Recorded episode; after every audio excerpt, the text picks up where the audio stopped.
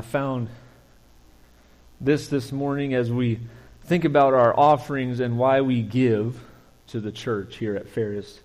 Hebrews 13, the writer writes this in verse 15 and 16.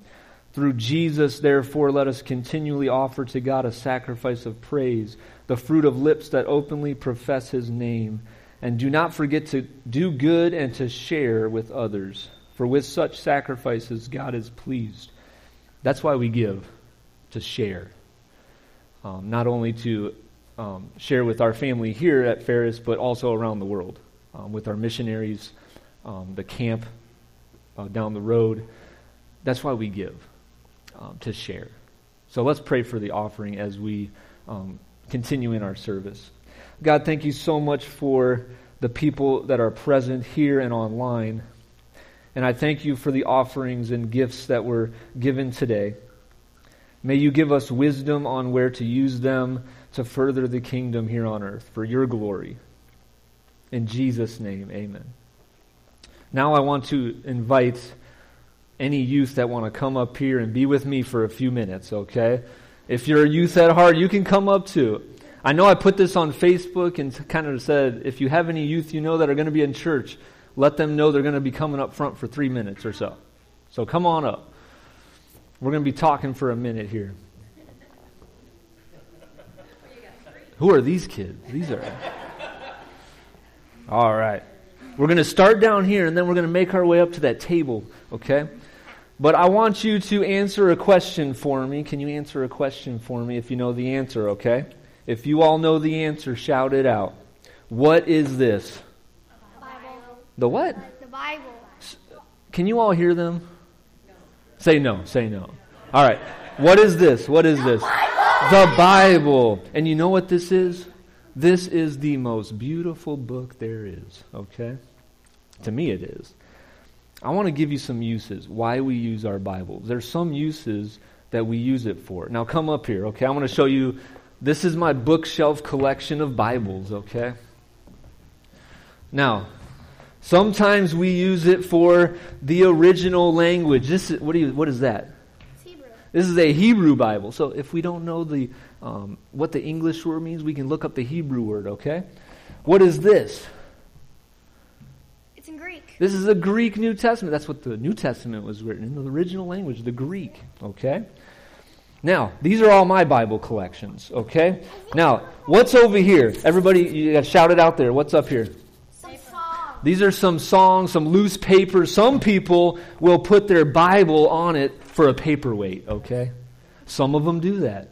Sometimes I put it on my, my desk. I use it to keep a piece of paper on the table, okay, when I write notes. All right, some people do it for that. Now, I'm going to take another Bible here.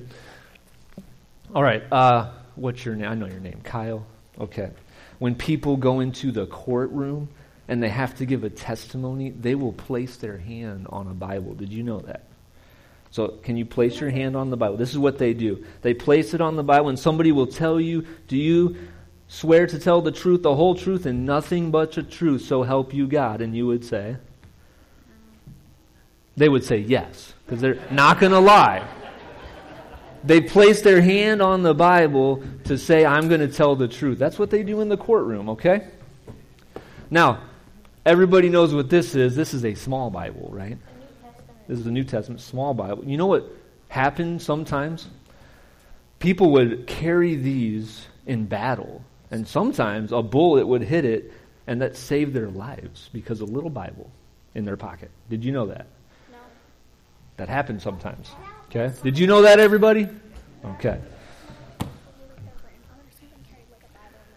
Yes, a grandfather carried a Bible in the pocket. Okay? Now, do you know another reason why this is the most beautiful book there is? Anybody? What is a reason why this is the most beautiful book? I gave you some examples, what people use it for, but what else can we use it for? Because it tells us how to live our life. All right. Like, Now, if it's sitting on my shelf, can I learn that just by saying, oh, that Bible has a lot of stuff in it? Yeah. What do I have to do? read it. Read it. Shout it out. Read it. We have to read the book. We have to read the most beautiful book in the world, the Bible. This is what we have to do to read it.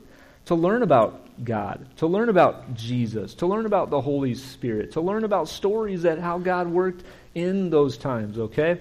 So I want to encourage you to read the most beautiful book there is. Can you all do that for me? Can you read the Bible? Try to. It's a good book. Is it a good book? Yes. All right. So you're going to take that one? These are mine, okay? No. But if you want to borrow one, you can go ahead. But keep them here for now, okay? So thank you, youth. So let's read our Bibles, okay? Let's pray before we go back to the youth service, okay? God, thank you so much for youth. Um, I pray that they would have a good service in the back.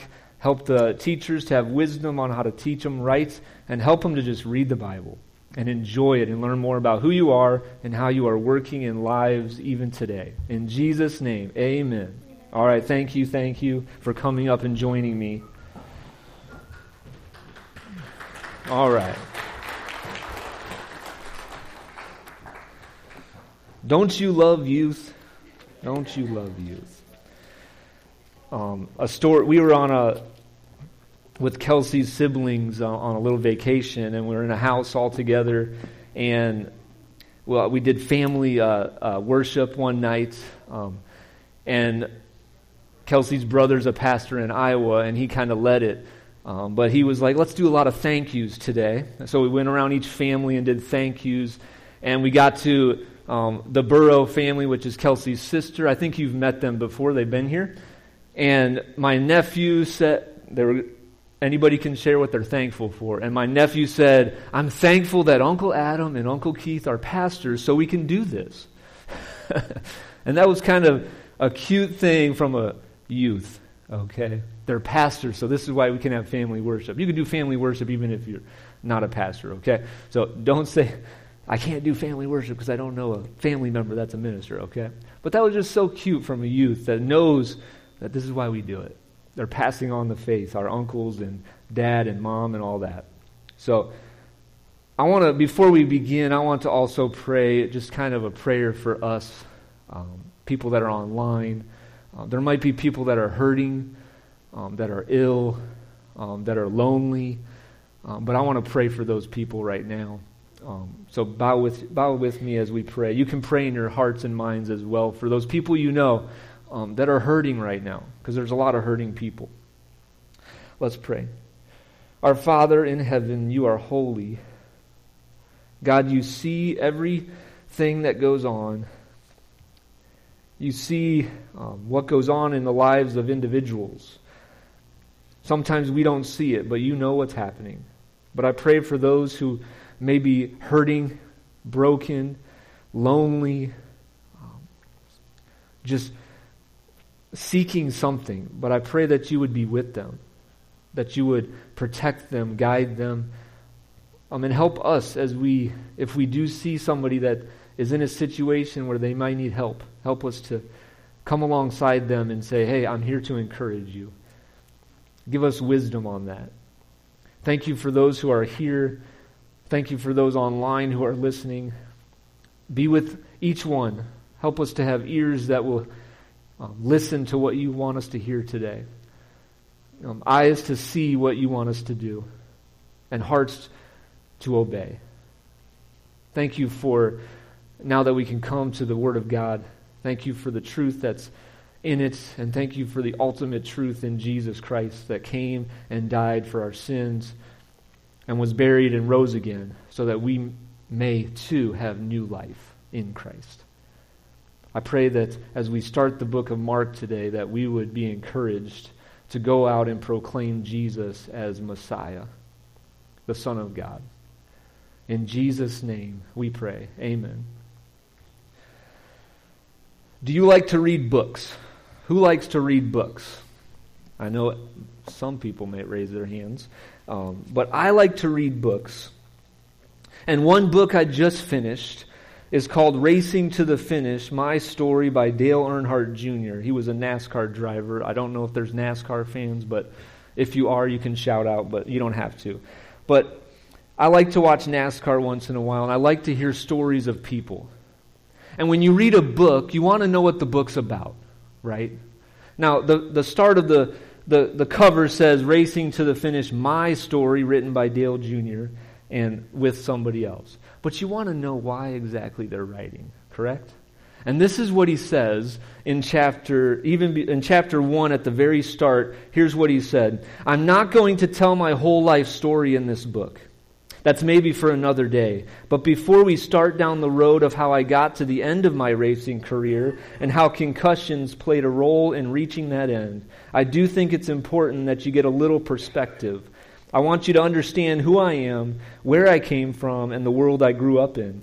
Once you know a little bit about that, then maybe the hows and whys of my reactions to my head injuries and really everyone's reactions might make a little more sense. So he's writing from the vision of, I'm writing because of my concussions and I want you to know about how I did through those concussions. Then he gets to the end of the book and he writes this. He meets somebody at an event that says, Your story helped my son, my brother. Okay? And he writes this When we first started kicking around the idea of this book, people would ask stuff like, Well, why do you want to write about this? Why do you want to share all the details of how bad you felt? Why do you want people to know you were out there racing a lot of times when maybe you shouldn't have been? Why do you want to try and explain what concussions are? The answer to all of those questions is the same I want to help. I want to help people who find themselves in the condition that I was in and the fight that I am still in to this very day. That's why he wrote the book. So, what, as you read the first chapter, I'm intrigued because he's writing from this perspective of these are my concussion stories, and this is how I got through it, and I'm still getting through it. Why do you read books? Do you pick up a book and say, oh, that's the cover sounds interesting, so I'm going to read it? and then you start the book, you're like, ooh, that was not what I thought, and you pitch it. Or you go to the back of the book, they give you a little synopsis, a synopsis of it, right? The, the, the main ideas, a summary, and you're like, ooh, that sounds very interesting. You start the book, and you're like, no, that's not what the back said. Pitch it, okay? But then you get into a book like this, and he says, I'm going to write from that perspective. You're like, that's interesting. I'm not going to hear his whole story, but I'm going to get that. And we come to Mark, and that's the same thing that's going to happen. Right from the get go, you get what it's about. So turn in your Bibles to Mark chapter 1. Just look how it begins, because it's a very powerful intro, okay, to this gospel. If you're there, say, let's go. All right. I texted my, uh, one of my minister friend, my, my mom and dad's minister.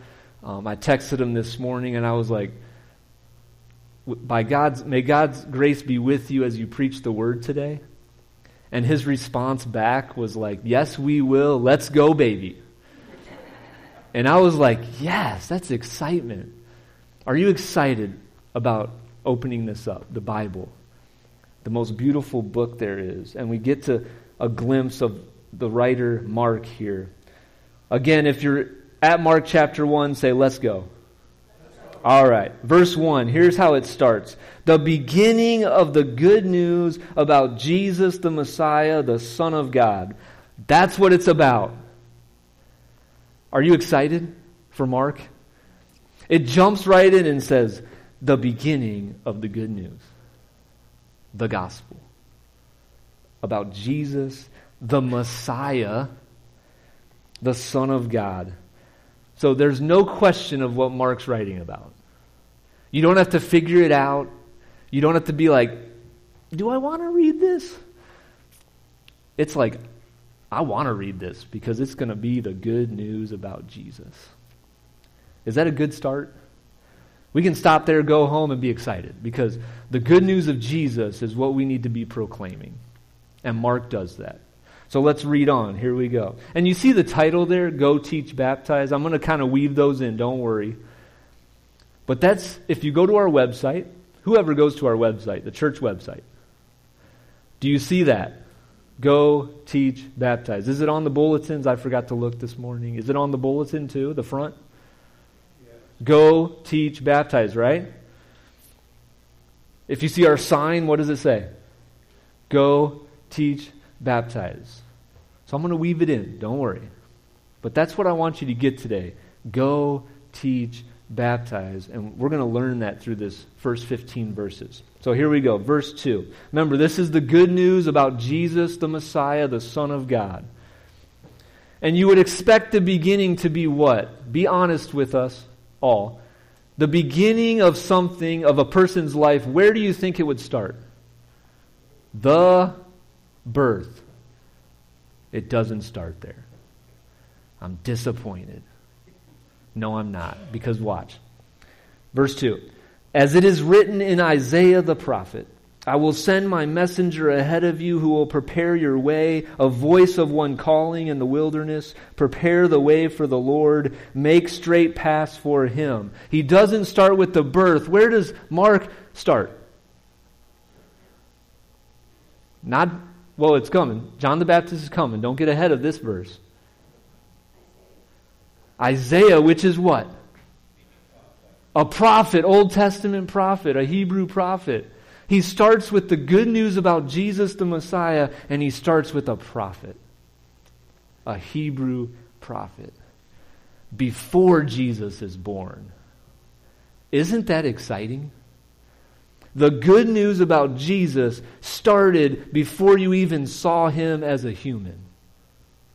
What a remarkable beginning about Jesus, the Messiah. The good news. It started in the Old Testament. One preacher said, The Old Testament is important to know who Jesus is. I've heard some people say, I don't like reading the Old Testament. I'm only a New Testament reader. And I'm like, wait, wait, wait, wait, wait, wait. Have you read Mark? he starts with the Old Testament. So you got to read the Old Testament. Oh, I'm excited. If you can't tell, I'm excited about Mark. Verse 4. And so John the Baptist appeared in the wilderness, preaching a baptism of repentance for the forgiveness of sins. The whole Judean countryside and all the people of Jerusalem went out to him, confessing their sins, and they were baptized by him in the Jordan River. John wore clothing made of camel's hair with a leather belt around his waist, and he ate locusts and wild honey, and this was his message. After me comes the one more powerful than I, the straps of whose sandals I am not worthy to stoop down and untie. I baptize you with water, but he will baptize you with the Holy Spirit. You see, John appeared. The one who baptizes, John appears in the wilderness. This is the first character you see kind of a, a go. Okay? He's in the wilderness. He's going, he went, he appeared. However you want to look at it. And he's preaching, teaching. He's going, he's teaching, and he's baptizing. That's the first character. He's doing all three of them. He preached a baptism of repentance for the forgiveness of sins. He was excited to teach that and preach that. And what happens as he's in the wilderness and he's preaching this baptism of repentance for forgiveness of sins? What's happening? People are coming, are going. So John's doing this. He's going, he's teaching, he's baptized, but the whole, it, it, it, says the whole Judean countryside, maybe not everybody went, but it's a large people, a large number of people, went out to hear him. Do you go hear people teach and preach the Word of God? You're here, so you, you came. But is that an important thing that you do? Do you go to hear the Word of God taught? These people went out to hear John the Baptizer preach. They were excited. I don't know what made John exciting, but obviously he was an exciting speaker and people wanted to go hear him. That's what one writer said. And he's baptizing people in the Jordan River. What a remarkable example of one who goes, one who teaches or preaches the word of God, the baptism of repentance, of forgiveness of sins, and one who is baptizing people. That's exciting. He's the person that's coming before Jesus because you hear him say this at the very end. His message was this. Now, he's preaching baptism of repentance, of forgiveness of sins. He's preaching that. People are getting baptized. But look at what his message is, though. After me comes the one more powerful than I. I'm not the one, okay? I'm not the big one. I know you're coming to me to hear this message of baptism of repentance for forgiveness of sins, but I'm not the one. There's one coming after me who's going to baptize you with the Holy Spirit. That excites me. Because John says, This is important for you to come to me and be baptized for the forgiveness of sins. But wait till that other one comes. There's somebody coming more powerful and mightier than I. I can't even untie his sandal. I can't even untie his shoe.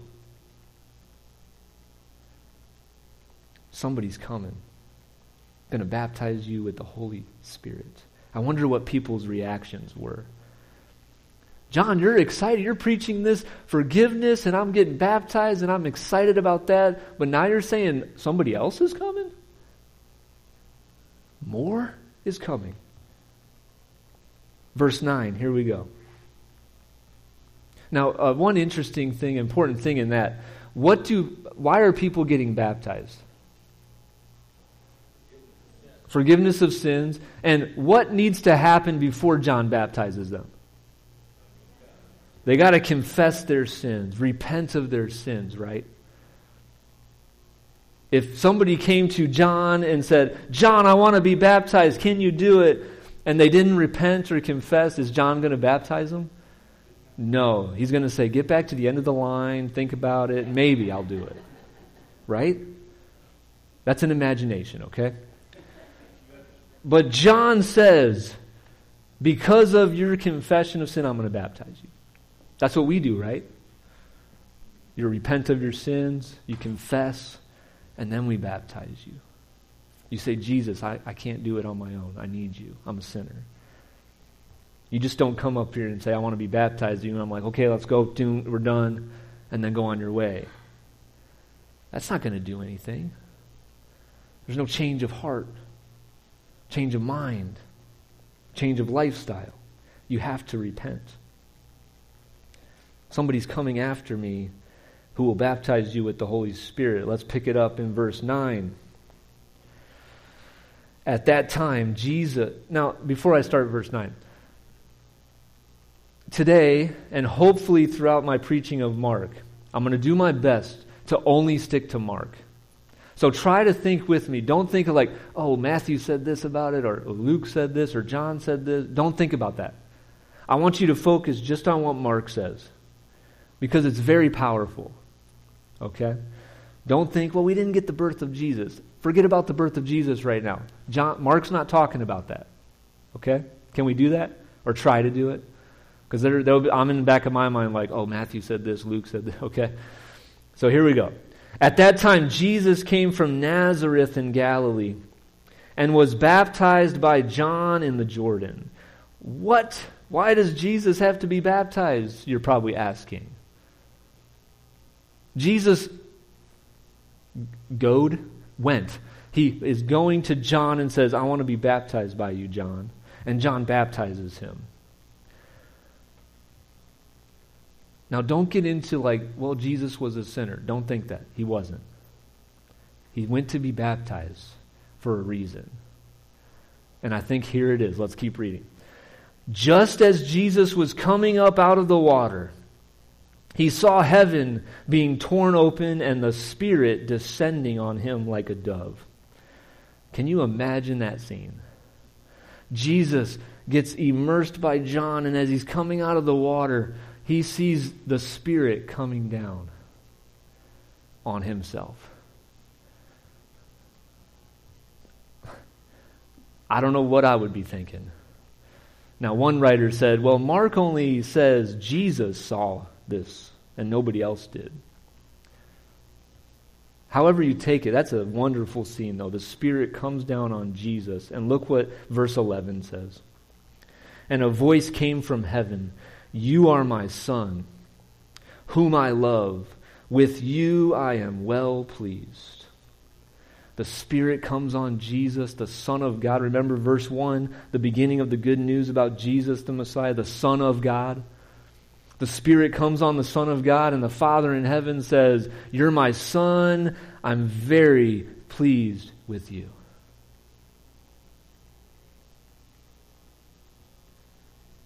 How would that? At my baptism, I didn't get that, okay? The voice from heaven, You are my Son in whom I am well pleased. I didn't get that. I don't know about you, if you got it at all. But Jesus, the Son of God, the Father says, I am well pleased with you. And then verse 12. Now, I want you to picture something, okay? I want you to get back into this time.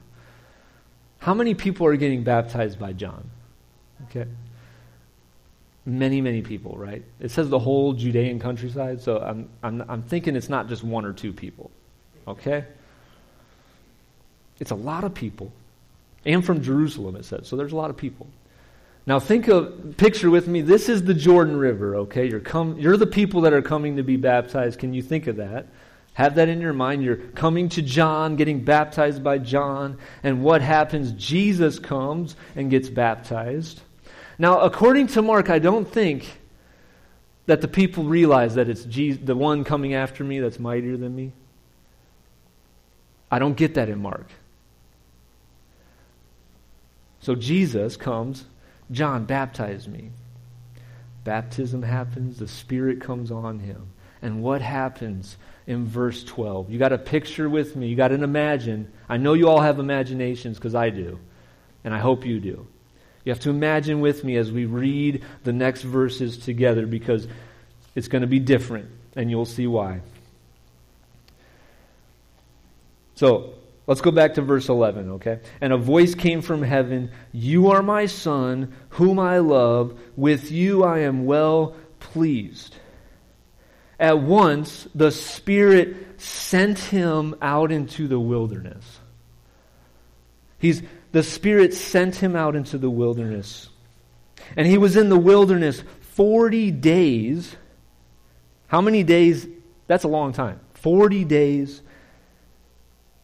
being tempted by Satan, he was with the wild animals.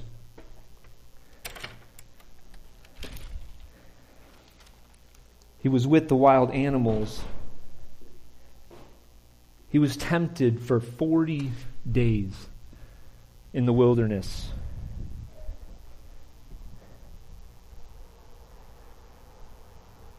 The Spirit sent him out into the wilderness, and he was tempted by Satan for 40 days. 40 days.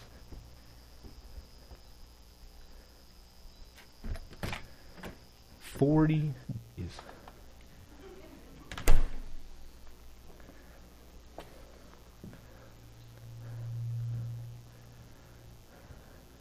The Spirit sent him out.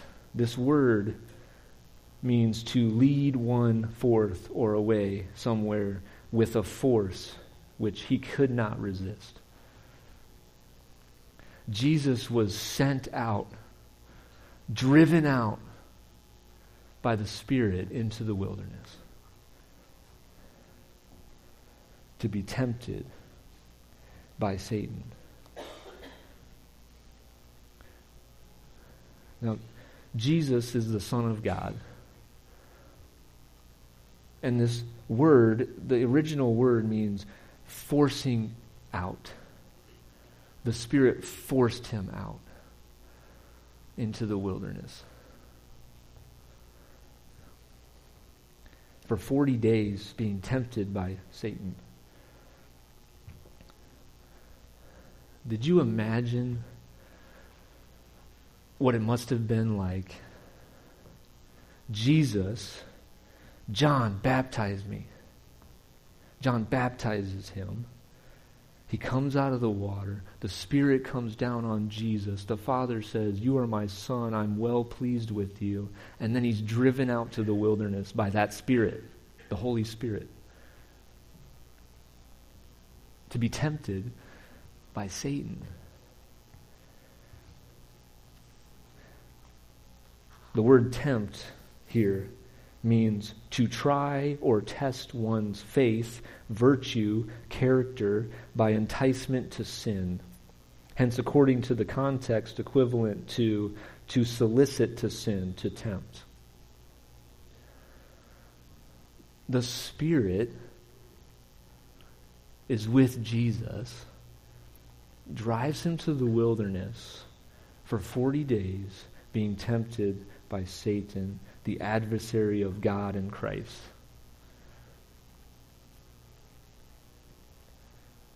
We've been baptized. If you've been baptized, we come out of the water, Holy Spirit comes upon us, and what happens? We're excited, the new life, but what also happens? We're tempted even more. I'm just going to be honest with you. If you're a Christian and you have the Holy Spirit in you, you are tempted a lot. Because I'll tell you something to be real, if you don't have the Spirit, Satan's like, I already got you. But I'm going to tempt those people who have the Spirit. I want to let them fall, I want to make them fall. Jesus being led in the wilderness, being tempted by Satan that's all we get in Mark. Tempted for 40 days. He was with the wild animals, and angels attended him.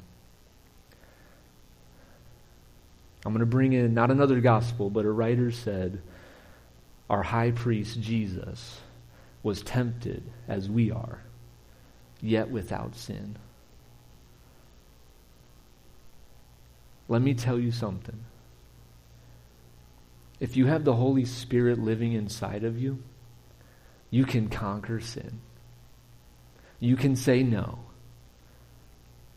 You can turn from that temptation and say, I don't want that because the Holy Spirit's leading me this way. There's always a way to escape the temptation. And we get that. Jesus being tempted by Satan. One writer said, Mark writes this to say Jesus' whole ministry, he was constantly tempted by Satan. And he always overcame it because he's the Son of God. Verse 14. I hope that gave you a picture of what it might have looked like. Because the people came to get baptized by John Jesus gets baptized, they're probably not even noticing him getting driven to the wilderness. Let's go on. Verse 14. We get John again. After John was put in prison, so now John is put in prison. The forerunner of Jesus. I'm preparing the way for the one who's coming after me, who's mightier than I. And now John's put in prison. But according to Mark here, there's a good transition. And after John was put in prison, Jesus went into Galilee. Jesus is going to Galilee. John is completed his mission. What was his mission? To prepare the way for the Lord. Another interesting and a, an eye opening thing to me, a writer, a speaker pointed out, if you go back to verse 3, prepare the way for the Lord. The, the Hebrew word, or the word used in the Old Testament for Lord is Yahweh. So it's God Himself is coming. Don't bring in the other Gospels, just Mark. God's here. Jesus is here. All right, verse 14. Jesus went into Galilee. He's going into Galilee, proclaiming the good news of God. He's teaching, he's preaching the good news of God. Remember what John was doing? He went into the wilderness, or he appeared in the wilderness. He's going and he's teaching and he's baptizing. Here's Jesus. He goes into Galilee proclaiming the good news of God. Did you catch the key word in that verse? What's the key word to you? And I'll tell you mine because it's a very important two letter word. Two letter word. Of. The good news of God. This good news belongs to God. The authority is God's. It's not my good news. It's not your good news. It's the good news of God. He's proclaiming the good news of God. Verse 15 The time has come. This is Jesus speaking. The time has come, he said. The kingdom of God has come near, and it's near. Is it very near here? Because Jesus is the king. He's saying the kingdom of God has come near. He didn't say it explicitly, but you can tell. He's like, it's really here. Like, look at me. The kingdom of God is near. Repent and believe the good news. Repent and believe the good news. That's a simple message, right? Is it simple? Repent and believe the good news? If somebody comes up to you and says, You need to repent of your sins, what are you thinking? That's hard. That's difficult. I have to repent of my sins. I got to make that change of lifestyle, of a decision I made. I got to change that. I got to repent of that. But Jesus is teaching and proclaiming repent and believe the good news, the gospel of God, which is me. He didn't say that, but that's what I'm putting in there. Because Jesus is going to Remember, this is just the start of Mark and his ministry. He goes out with the Holy Spirit to the wilderness being tempted. He conquers Satan, right? It does, you know, he's not tempted into sin. He doesn't sin. The angels attend him. Then John's put in prison, and now Jesus starts his ministry. And we're going to go through Mark, and it's going to be exciting. Because there's a lot of stuff that Jesus does that you're like, man, only the Son of God can do that. Healings. People are broken, and He's like, hey, I'm here for you. You're a sinner, that's why I came. You're broken, that's why I came. You need healing? That's why I came. Jesus, the Messiah, the Son of God, came, went to Galilee, proclaiming the good news of God. The kingdom of God has come near. Repent and believe the good news. I'm going to end with a few questions for you. As we think about going, okay? How do we go? Where are we going? Do you ever ask yourself that? Where should I go? Who should I go to? What are we going with? Okay? If we go somewhere, what are we going to take with us? Why are we going? How are we going? When are we going? Now, if you think about going with the good news of Jesus, the good news about Jesus, the good news of God, Answer those questions. Where am I going with the good news? Who am I going to with the good news? Are we going to anybody? What are we going with? Are we taking our Bibles? Are we taking something else? Are we um, taking a meal to somebody and saying, hey, I just want to come with you and have a meal with you and um, share some good news with you? Why are we going? Do we go with it like selfishly, saying, I want to do this to check mark? I did my duty. Or are we sincerely going? How are we going? What are we going to do? When are we going? Are we going at night? Are we going in the morning? When are we doing it? So, how do you think about going with the gospel, the good news? I just want you to think about that this week. Where are you going to go? How are you going to do it? And then teaching. What do we teach or preach here at Ferris? What do we do here? I hope it's the good news about Jesus. In Sunday schools, in prayer meetings, Bible studies, time with me in my office. I hope we're sharing and teaching and preaching the good news of Jesus, the Messiah. In our homes, what are we teaching in our homes? Are we teaching the good news of Jesus? Or are we teaching some random stuff that doesn't make sense? What are we doing about teaching? And then the last one baptize. Baptism to me is important. Do you remember your baptism? I think I've asked that to you before, but do you remember your baptism? I took a class in seminary called Creative Worship class. And one of the first, it was a two week class, and we were there for like from 9 to 5 every day. And the first lesson we talked about was John's message and Jesus' baptism from Mark chapter 1. And the teacher, while we were studying this, in the middle of us in a circle was a bowl of water like a mixing bowl of water, okay? And the teachers, um, there was a married couple who were teaching together, which was kind of cool because they do ministry together. And there was a bowl in the middle of water. And the teachers were like, I want you to, each one of you, to get up and tell us, not by speaking words, but how you remember your baptism. What was it like using that water? So it comes to me, you know, other people were doing it. They were you could share one sentence or so, and they were saying, This is what I remember, and they did an action with the water.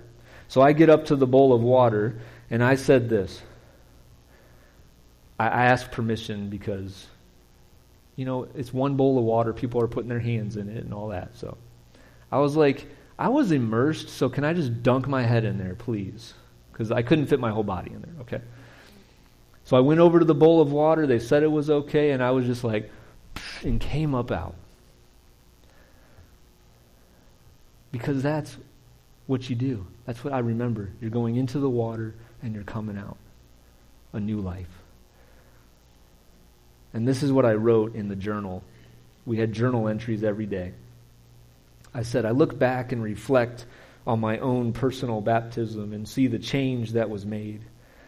It wasn't an instantaneous change for me, but a gradual, still work in progress change. I'm changing every day and learning new things about Jesus and how he worked and works today. I identified with Jesus and was baptized in 1997, but the journey didn't start and stop with baptism. The baptism was the start of my lifelong journey to grow up in Christ and live out what Jesus wants me to do in this life to further his work. Jesus gets all the praise and glory for who I am because I'm clothed in Jesus. I want to put on Jesus each and every day so people know who it is that is working in me. We baptize here, right? But it doesn't start and stop at the baptism. It's a lifelong progress. It's a journey that starts at baptism. And that's why I think Jesus got baptized. The Father says, I'm pleased with you. Now you can do the ministry. You can come talk to me more about it, but that's what I think. Jesus gets the Holy Spirit, and John's out of the way, and Jesus begins his ministry here on earth, and there's power. There's power in the Holy Spirit. If you don't know it, there's power. That's why we go, we teach, we baptize. I hope that the next time you look at our sign, a bulletin, the website, the Facebook page, and you see that go, teach, baptize, why do we do it? and then say, I'm going to do it. I'm going to go, I'm going to teach the good news of Jesus, and I'm going to invite people to be baptized. Say, this is why we do it at Ferris. So if you need to make a decision, Jesus and John, before Jesus, had the same message of the first thing you got to do repent. You have to repent of sin.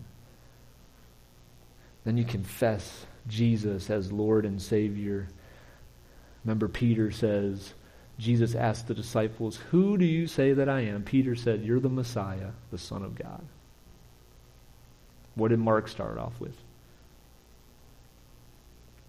The beginning of the good news about Jesus, the Messiah, the Savior, the Son of God. And then you get baptized, immersed in the water. You're buried with Jesus, and then you're raised, just like Jesus was to a new life. That's why we baptize. Then you get forgiven of your sins, and the Holy Spirit comes on you. Then you got power. When people talk about the Holy Spirit and you say power, sometimes people are like, Power? But you have power to go out into that world that we live in even though we're tempted constantly, constantly, constantly, you can overcome the temptation because Jesus overcame the temptation of Satan. And remember, Jesus in the book of Hebrews says he was tempted like we are, yet without sin. We can overcome temptation because the Holy Spirit's in us and working in us, and there's power in that. That's why I go teach and baptize. That's why John was the forerunner of Jesus. Says Jesus is coming to baptize you with the Holy Spirit. The Holy Spirit's going to come. And then Jesus says, repent and believe the good news. So I'm going to call you today. If you need to, that's simple, but very challenging. Repent and believe the good news. And if you've already done that, go out these doors and tell somebody about it. I need to as well. So let's pray as we come and sing our last song. God, thank you so much for the Gospel of Mark, the beginning of the good news about Jesus, the Messiah, the Son of God. I pray that we would be excited to learn more about who Jesus is and what he did in his ministry on earth. The kingdom of God is near. Jesus is the King. Thank you. Thank you, God, for sending Jesus and saying, This is my Son in whom I am well pleased. Help us today to know and understand and be excited to learn and learn and learn more about who Jesus is and how he changes lives. Because I've experienced a changed life and I know and experienced other people has changed lives as well. I've seen it and I I love you God for that because there's no other name under heaven that's more mighty or more powerful than Jesus. In his name we pray. Amen.